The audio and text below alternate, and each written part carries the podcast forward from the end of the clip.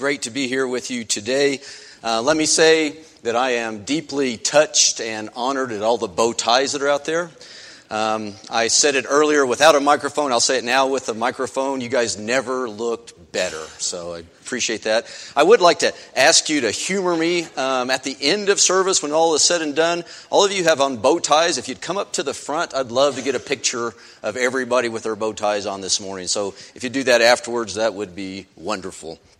Um, a couple of things that I need to let you know about. Last week, as most of you know, we had a special contribution for the relief efforts in South Texas. And I want to give you the total that we raised last week $15,163 and a little bit of change came in last week. Some additional checks have come in since that time. I know some more will come in today. Uh, we're expecting the grand total to be somewhere around seventeen to eighteen thousand dollars when all is said and done which we will split among the three agencies that we talked about last week. But let me thank you very much for that, for your generosity. And you can trust that with that money and with our prayers, and with the people who are on the other end of that money who'll be receiving it and who'll be working in the name of Jesus, God's name will be glorified in South Texas. People who don't know Jesus Christ will come to know Jesus Christ.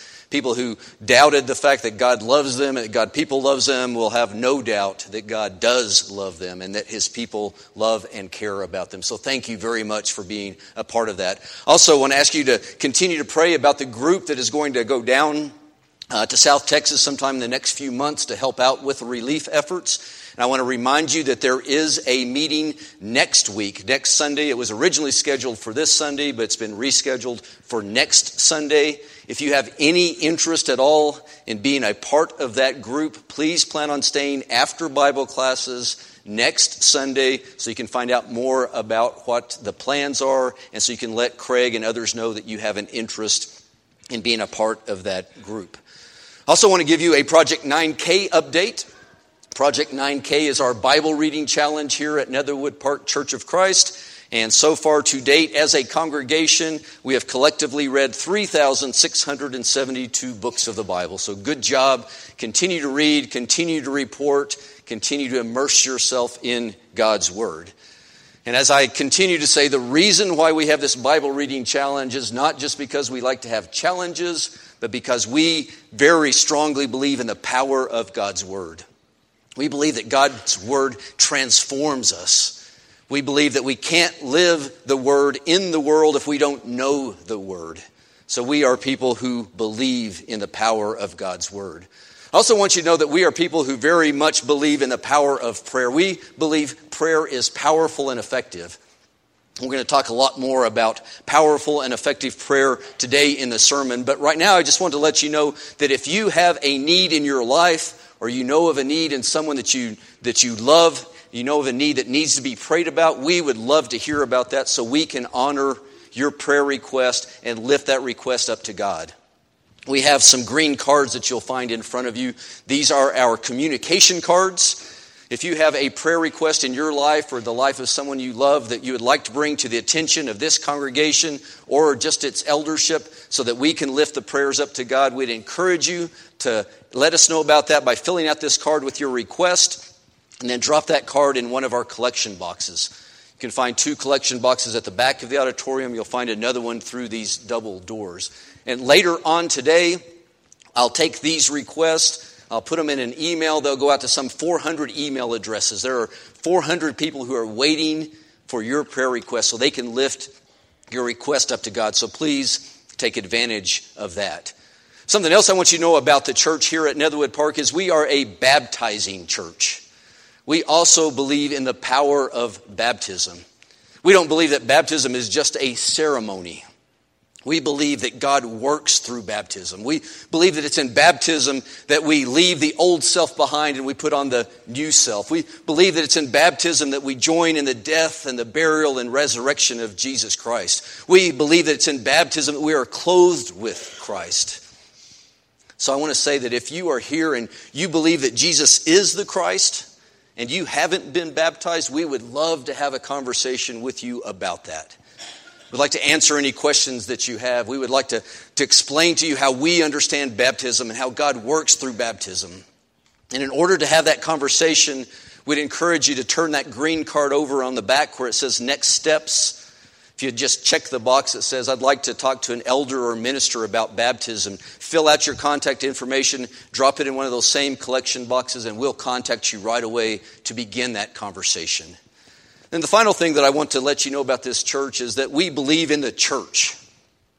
We believe that there is power in the local church.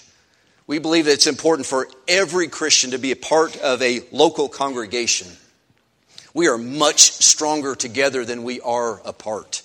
God calls us together because there is power in the church. So if you have been attending Netherwood for a while and you haven't yet, let us know that you would like to be a part of this church, a part of this family. Would also like to encourage you to use that same green card to let us know that you would like to be a part of Netherwood Park Church of Christ, a part of this family. So if you just check the box that says, I'd like to talk to an elder or minister about being a member of this church, fill out your contact information, drop it in one of those same boxes. We'll contact you right away. We'll have that conversation as well. Well, you're here today on the final day of our five part sermon series. We've been talking about the fact that God works through us to empower us to run the race that He has set before us. This is the fifth and final sermon in the series that's designed to refocus us on our, our 2017 theme.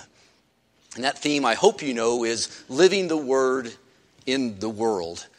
Our theme comes from the book of James, where James admonishes us not to be just hearers of the Word, but he tells us to be doers of the Word. Not just read the Word and hear the Word and study the Word and know the Word, but actually do what it says. Live our God's Word in our world. So, over the last five weeks, we've been working out of the book of James. We've been using the words from James and we've been combining those words with one of Paul's favorite analogies and we've been doing that to illustrate what living the Word in the world looks like. We've been using James's words and Paul's analogy between running a track race and being a follower of Jesus Christ. The analogy between running a track race and running the Christian race. So we've been bringing out different images and different stories from the 2017 World Track and Field Championships, which were held just last month in London and where Kathy and I were fortunate enough to be able to be. We used images like this this image of Usain Bolt at the start of the 100 meter dash. And we said that our Christian race is like this race. As followers of Jesus Christ, we've been called to get out of our blocks and actually run. We're not called to just know how to run. We're not called to just be prepared to run. We're called to actually run, to live the word in the world. And then we also brought out this image. This image is from the 3,000 meter steeplechase. And with that image, we observe that our Christian race is also like this race. As disciples of Jesus Christ, we know that our race, we know that our race is going to have hurdles. It's going to have hazards. It's going to have barriers. And we saw that we don't get to choose our hurdles. No, we have to navigate the hurdles that have been put before us as we run the race. We also use this image. This image is from the 4 by 400 meter relay. We use this image to remind us that sometimes the Christian race calls on us to wait. In fact, sometimes the best response of all is to wait. To wait on God, to wait on each other. But not wait by doing nothing, but wait expectantly and wait actively and wait with purpose. And last week, as we prepared to take our special contribution, we were reminded that others are waiting on God, and others in South Texas are waiting on us. They're waiting on God to work through us. And we also use this image this image of all the decathlon participants celebrating together, not celebrating victory, but just celebrating finishing their race. And we use this to remind us that the Christian race isn't a winner take all competition. To remind us that we're in this race together. And to remind us that we win this race not by taking control, not by taking the lead, but by submitting to God's control, by submitting to His lead.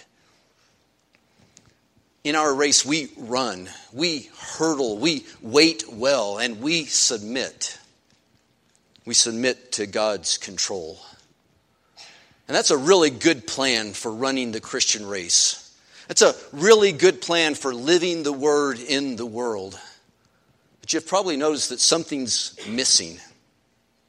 We haven't talked about the most important ingredient for successfully running the Christian race. We haven't talked about prayer. And that's what we're going to do this morning. We're going to talk about prayer. But before we talk about prayer, let's actually pray. Let's pray together. Now, Father, it is good to be here this morning. Father, it's good to be in your presence, and Father, it's good to be in the, in the presence of your children. And Father, we are people who sincerely, deeply want to run the race that you've been you've put before us. And Father, help us to submit to your control. Father, help us to run the race that you have given us. And Father, we pray that you will help us to always do that prayerfully, acknowledging, Father, where our power comes from. Our power comes from you. It's the name of Jesus, who is the Christ, that we pray. Amen. We see another picture on your screen. This picture is of an athlete who's praying after competing in his race. It's after a semifinal race. He's just qualified for the finals and he's paused on the track to pray. We saw this happen a lot at the championships praying before races, praying after races, lots of prayer going on. In fact, as I was reflecting on it, I got to thinking that perhaps the only place that you might see more prayer going on is on a high school campus during finals week. Lots of prayers going on. And I know from experience that it's, it's easy from the outside looking in to assume that most of this kind of prayer is really kind of a misuse of prayer. I mean, we know that the high school student who didn't study shouldn't have any expectation that God is going to miraculously intervene and give them an A on that big test. And we also know that the athlete who didn't train and didn't practice and didn't prepare shouldn't have any expectation at all that God is somehow going to miraculously intervene and reward them with a gold medal in the big race we know that both the student and the athlete would have been much better served if they had been praying all along. Praying in the days and the weeks and the months and the years ahead of the big test or the big race. Praying for discipline, praying for focus, praying for strength and guidance to do the work necessary to be ready for the day that the test comes, the day that the race comes.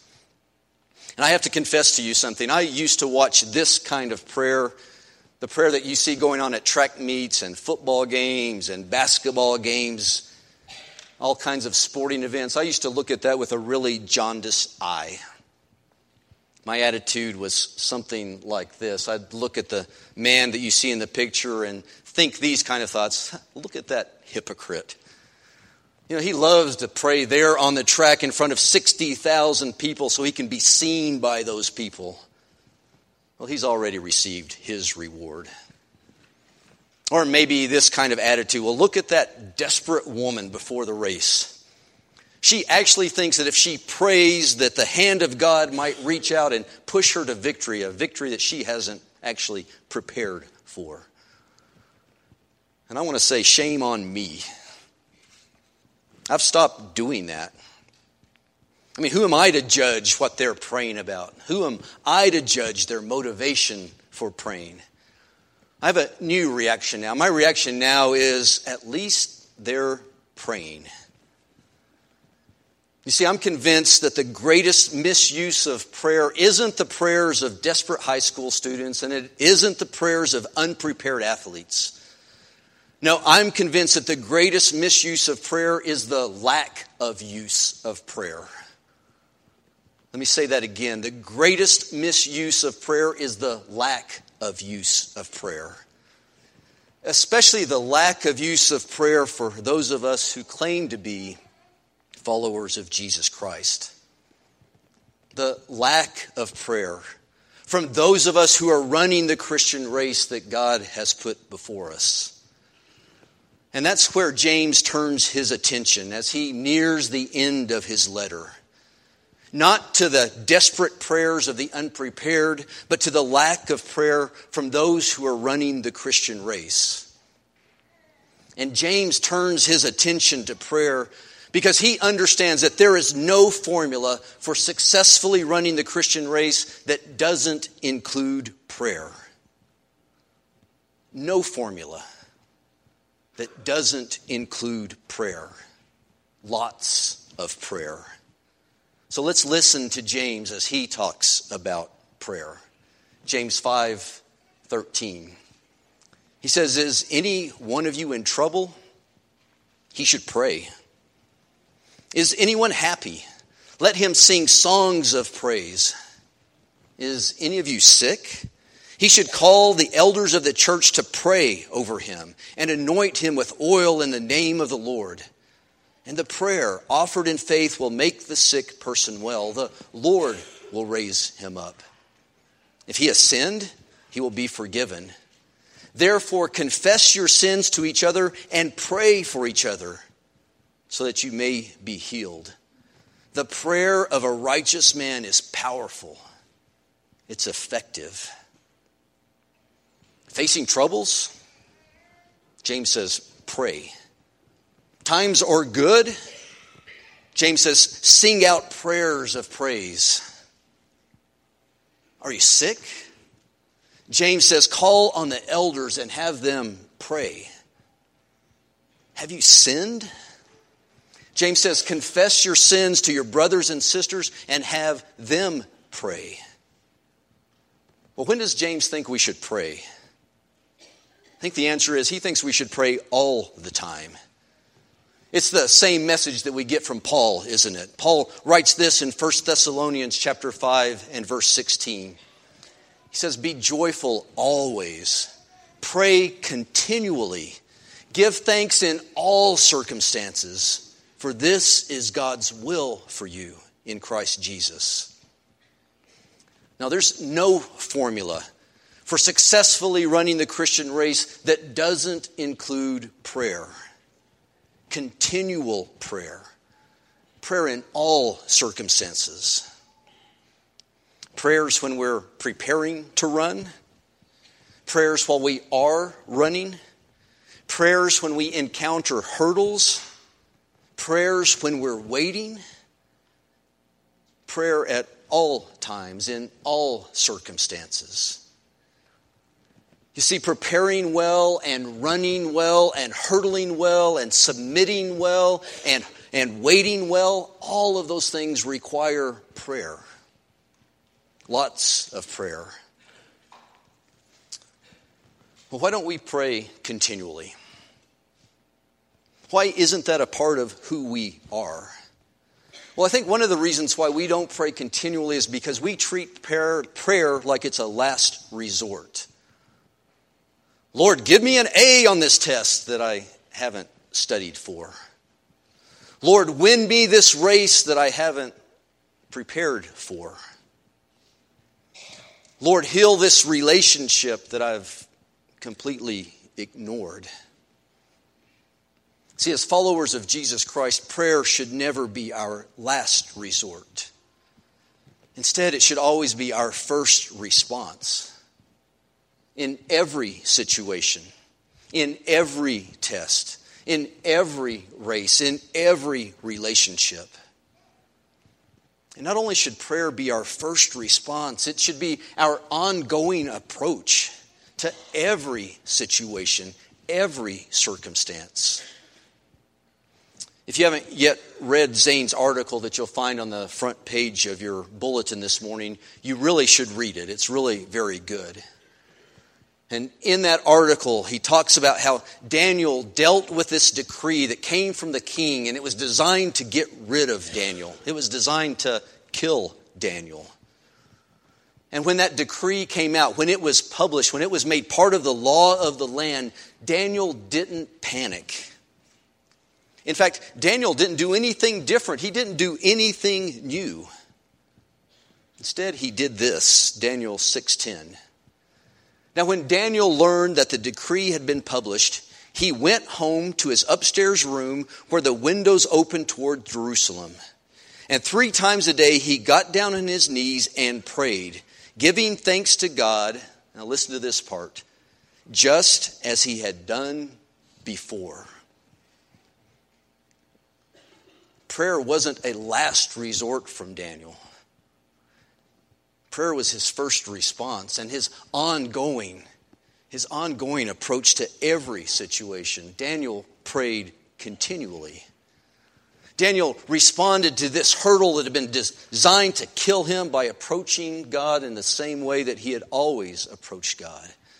By approaching this hurdle in the same way he had always approached hurdles. and the way he approached everything. He got down on his knees three times a day, just as he had always done before.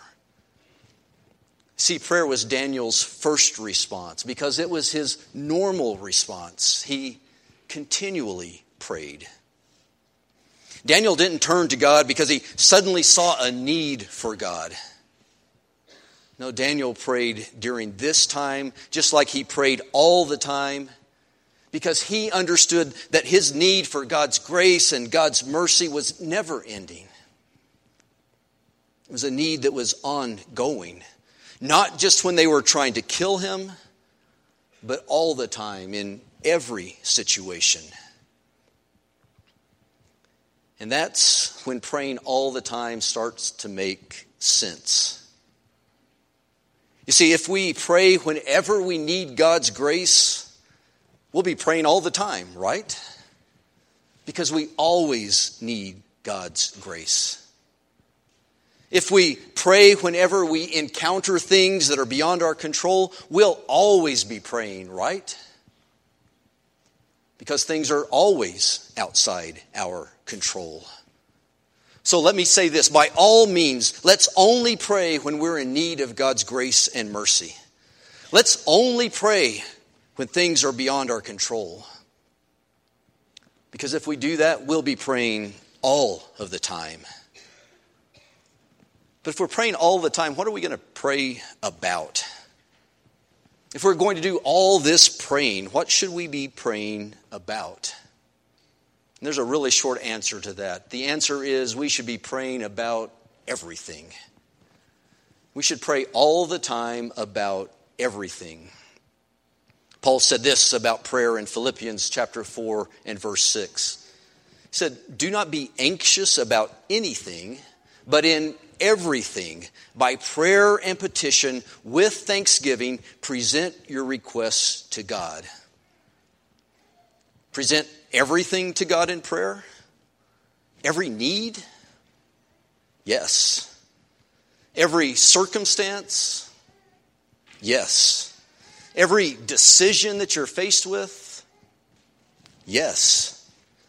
You see, our prayer should be an ongoing conversation with God about everything. About everything? About everything. Well, why would we want to do that? Why would we want to tell God everything? Well, because prayer is powerful and prayer is effective. What's the first thing you think of when I say prayer is powerful and effective? Well, the first thing I think about are those big, powerful acts by God. God heals a sick person. Prayer is powerful, prayer is effective. God puts a marriage back together that seem, seems to be completely broken. We say prayer is powerful. Prayer is effective. And God often does those things. He does them powerfully, He does them effectively. But I want you to know that prayer is powerful and effective even when God doesn't heal, even when He doesn't restore. Prayer is always powerful and effective. And it's always powerful and effective because of what it does to us and what it does for us as we learn to pray all of the time about everything. So I want to end this lesson and I want to end this series by giving you three powerful and effective things that prayer will do for you. They will happen, it will do it for you. If you'll get on your marks and you'll get set and you'll pray. See, the first thing that prayer will do for you is it will illuminate the lie of self autonomy. And it will illuminate the truth of God's sovereignty. Let me say that again because I didn't say it very well the first time. Prayer will illuminate the lie of self autonomy and it will illuminate the truth of God's sovereignty prayer illuminates, it lights up who God is. And it also reveals who we are. It reveals who God is and it reveals who we are. It reveals it every time that this subject approaches his king who's on the throne. It reveals it every time this servant approaches his master. It reveals that every time this child approaches his father. Every time I do that, I'm reminded of who is in control. See, prayer is an act of surrender. Prayer is an act of submission. Not my will, but yours be done. On earth as it is in heaven. You see, we don't approach God in prayer with the purpose of getting Him to surrender to our will. No, prayer is the deliberate, it's the conscious act of surrendering our will to God's will.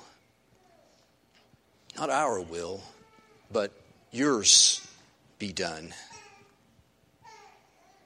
Sometimes we can put that in specific words, can't we? Sometimes we can go to God in prayer and know exactly what His will is. And as we pray, we can know that we are praying God's will. For example, we know that God wants everyone to come to know Him. We know that God wants every sinner to repent. We know that God wants love to replace hate. We know that God wants truth to replace lies. We know those things are God's will. And we should pray for those things to happen. We should pray God's will. That those things will happen on earth as they are in heaven. But what about other times? How about those other times when we don't know what God's will is? Is it God's will that he cures her cancer? I honestly don't know. But I'm going to pray for it to happen anyway. Is it God's will that he get that job that seems perfect for him? I honestly don't know. But I'm going to pray for it to happen anyway. See, when we don't know what God's will is, we should ask for what we think is best based on His Word and based on our experience and the wisdom He has given us. We should pray for it to happen anyway. And then we should pause and ask God to help us to want what He wants. We should pray for His will to become our will on earth as it is in heaven. See, prayer is powerful and effective because in prayer we learn to give up the myth of our control and accept the truth of God's sovereignty.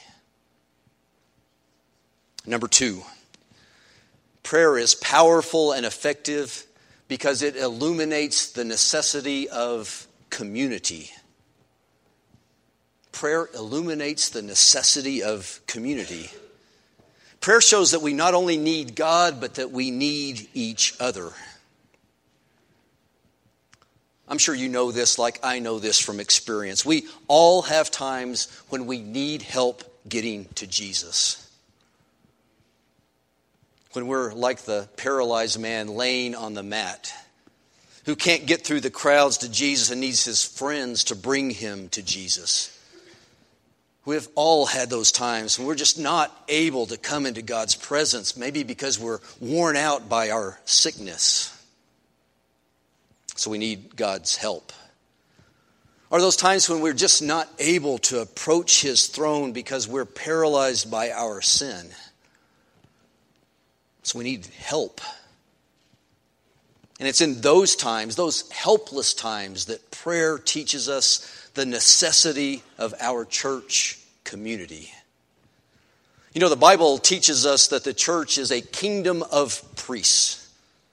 It teaches us that every single one of us is a priest. And what do priests do? Well, priests intercede for other people in front of God.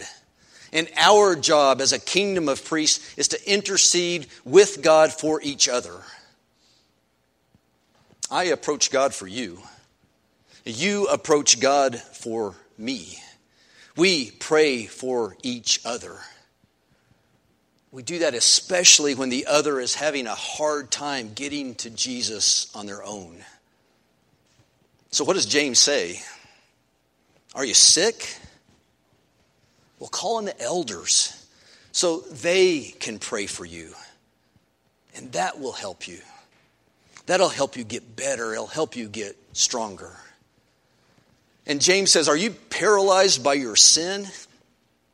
Well, call on your brothers, call on your sisters, confess your sins to them, and have them pray for you. Have them pray to God for you so you can get better, so you can get stronger. We intervene, we intercede for each other, we need each other. So, prayer illuminates the necessity of community. We're in this together. And number three, prayer is powerful and effective because it illuminates the myth of impossibility. The myth of impossibility. See, prayer reminds us that nothing is too big for our God. When we pray, we enter the throne room. We enter into the presence of the all powerful Creator, the all powerful sustainer of the universe. When we pray, we talk to the living God. We're in His presence. We're in conversation with our God, our God who's not bound by any earthly limitations, any earthly constraints. Our God's not bound by time. Our God's not bound by physics. Our God's not bound by biology. Our God's not bound by our weaknesses. Our God's not bound by any boundaries. Our God's limitless. Our God is one big possibility. Nothing is impossible for our God. And so in prayer, we're reminded of God's infinite possibilities. Think about it. Every time we pray in Jesus' name, we're reminded of God's infinite possibilities. Because we're praying through Jesus, who left behind an empty tomb. And that empty tomb shouts, it shouts out that there's no stone that our God can't move. Nothing's impossible for our God. That's the God who listens to our prayers. That's the God who answers our prayers. Nothing is impossible with our God. Which makes me wonder if we really believe that, if we really believe that our God, our God is the living God, our God is the God who raised Jesus from the dead, our God is the God of possibilities. Nothing is impossible for our God. If we really believe that, and if we really believe that God is on our side, if we really believe that, and if we really believe that God hears our prayers and answers our prayers, why do we oftentimes offer such timid prayers?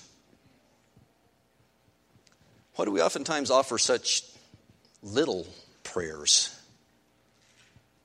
And why do we pray so infrequently? Why do our prayer lives often look like we believe that we're running this race all by ourselves, on our own? Like we don't have God on our side. Why are we squandering this gift we've been given? This amazing gift that we've been given. We've been given it by the blood of Jesus Christ. We've been given the gift to be able to bring our prayers and our petitions into the very throne room of the living God. Why would we squander that gift? So, as we end this series, I want to end it by telling you I want us to pray big prayers big prayers. I want us to pray for things that will bring tremendous glory to our God's name. And I want us to pray bold prayers. I want us to pray boldly for the things that will leave no doubt to the world around us that our God is in control. I want us to, I want us to give God bold prayers. And I want us to pray frequent prayers, continual prayers. I want us to pray frequently so that we'll be reminded, and those around us will be reminded that our God is sovereign. Our God is in control. I want us to pray continually so we'll be reminded that we need each other. And I want us to pray continually so that we will be constantly reminded that nothing is impossible with our God. Brothers and sisters, let's not squander this gift that we've been given. Let's not squander this access that we've been given, the access that we've been granted, granted by the blood of Jesus Christ. Let's not squander this accent to the throne of God with timid little, infrequent prayers. No, let our prayers be big and bold. Let them be big and bold because we have a powerful, we have a big, we have a limitless God. And let's pray. Father, we approach your throne in all humility. But Father, we approach your throne boldly by the blood of Jesus Christ, who shed his blood to give us access to your throne. Father, we pray boldly because we know that you love us. But Father, we pray humbly because we know we are not worthy. But Father, we pray boldly because Jesus has perfected us through his blood. Thank you, Father, for hearing our prayers. And Father, help us to be people who are in constant conversation with you, who continually pray to you, who lift up everything at all times to you. Because, Father, you care, you hear, and you answer. Thank you for being our Father. Thank you for adopting us as your children. It's the name of Jesus we pray. Amen. So, my brothers and sisters, it's on your marks, it's set, and it's pray. Let's pray all the time about everything. Let's pray knowing that we're in the presence of the one who is able to do immeasurably more than we can ask or imagine. Let's be those children of the Most High God. Now let's stand and let's sing to that God. Shepherd